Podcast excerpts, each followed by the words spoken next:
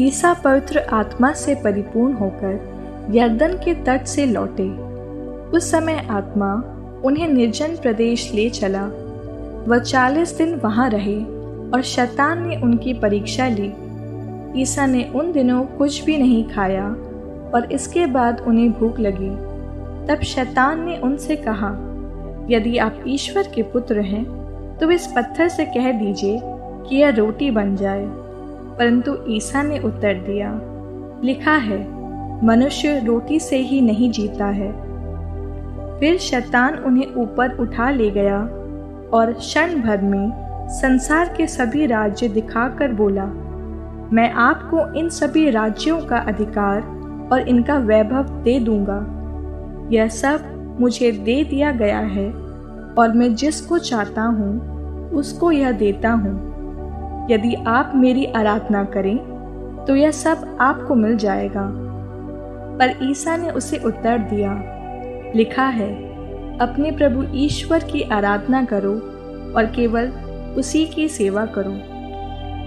तब शैतान ने उन्हें यरूशलेम ले जाकर मंदिर के शिखर पर खड़ा कर दिया और कहा, यदि आप ईश्वर के पुत्र हैं तो यहाँ से नीचे कूद जाइए, क्योंकि लिखा है तुम्हारे विषय में वह अपने दूतों को आदेश देगा कि वे तुम्हारी रक्षा करें, और वे तुम्हें अपने हाथों पर संभाल लेंगे कि कहीं तुम्हारे पैरों को पत्थर से चोट न लगे। ईसा ने उसे उत्तर दिया, यह भी कहा है, अपने प्रभु ईश्वर की परीक्षा मत लो।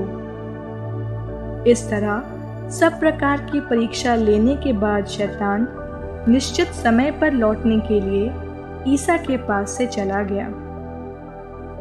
आत्मा की सामर्थ्य से संपन्न होकर ईसा गलीलिया लौटे और उनकी ख्याति सारे प्रदेश में फैल गई। वह उनके सभागृहों में शिक्षा दिया करते और सब उनकी प्रशंसा करते थे। ईसा नाजरत आए, जहाँ उनका पालन पोषण हुआ था। विश्राम के दिन वह अपनी आदत के अनुसार सभागृह गए। वह पढ़ने के लिए उठ खड़े हुए और उन्हें नबी ईसायस की पुस्तक दी गई। पुस्तक खोलकर ईसा ने वह स्थान निकाला जहाँ लिखा है प्रभु का आत्मा मुझ पर छाया रहता है क्योंकि उसने मेरा अभिषेक किया है। उसने मुझे भेजा है जिससे मैं दरिद्रों को सुसमाचार सुनाऊं, बंदियों को मुक्ति का और अंधों को दृष्टिदान का संदेश दूँ, दलितों को स्वतंत्र करूँ और प्रभु के अनुग्रह का वर्ष घोषित करूँ। ईसा ने पुस्तक बंद कर दी और वह उसे सेवक को देकर बैठ गए सभागृह के सब लोगों की आँखें उन पर टिकी हुई थीं। तब वह उनसे कहने लगे, धन ग्रंथ का यह कथन आज तुम लोगों के सामने पूरा हो गया है सब उनकी प्रशंसा करते रहे वे उनके मनोहर शब्द सुनकर अचंभे में पड़ जाते और कहते थे, क्या यह यूसुफ का बेटा नहीं है? ईसा ने उनसे कहा, तुम लोग निश्चय ही मुझे यह कहावत सुना दोगे। वैद, अपना ही इलाज करो। कफरना होम में जो कुछ हुआ है, हमने उसके बारे में सुना है। वह सब अपनी मातृभूमि में भी कर दिखाइए। फिर ईसा ने कहा, मैं तुमसे यह कहता हूँ, अपनी मातृभूमि में नबी का स्वागत नहीं होता। मैं तुम्हें विश्वास दिलाता हूँ कि जब एलियस के दिनों में साढ़े तीन वर्षों तक पानी नहीं बरसा और सारे देश में घोर अकाल पड़ा था तो उस समय इज़राइल में बहुत सी विधवाएँ थीं। फिर भी एलियस उनमें किसी के पास नहीं भेजा गया। वह सिदोन के सरप्ता की एक विधवा के पास ही भेजा गया था। और नबी एलेसियस के दिनों में इसराइल में बहुत से कोड़ी थे। फिर भी उनमें कोई नहीं, बल्कि सीरी नामन ही निरोग किया गया था। यह सुनकर सभागृह के सब लोग बहुत क्रुद्ध हो गए। वे उठ खड़े हुए और उन्होंने ईसा को नगर से बाहर निकाल दिया। उनका नगर जिस पहाड़ी पर बसा था वे ईसा को उसकी चोटी तक ले गए ताकि उन्हें नीचे गिरा दें, परंतु वे उनके बीच से निकलकर चले गए।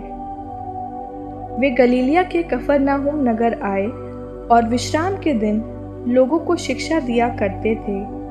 लोग उनकी शिक्षा सुनकर अचंभे में पड़ जाते थे, क्योंकि वे अधिकार के साथ बोलते थे। सभागृह में एक मनुष्य था, जो अशुद्ध आत्मा के वश में था। वह ऊँचे स्वर से चिल्ला उठा, ईसा नाजरी, हमसे आपको क्या? क्या आप हमारा सर्वनाश करने आए हैं? मैं जानता हूँ कि आप कौन हैं। ईश्वर के भेजे हुए परम पावन पुरुष। ईसा ने यह कहते हुए उसे डांटा, चुप रह, इस मनुष्य से बाहर निकल जा।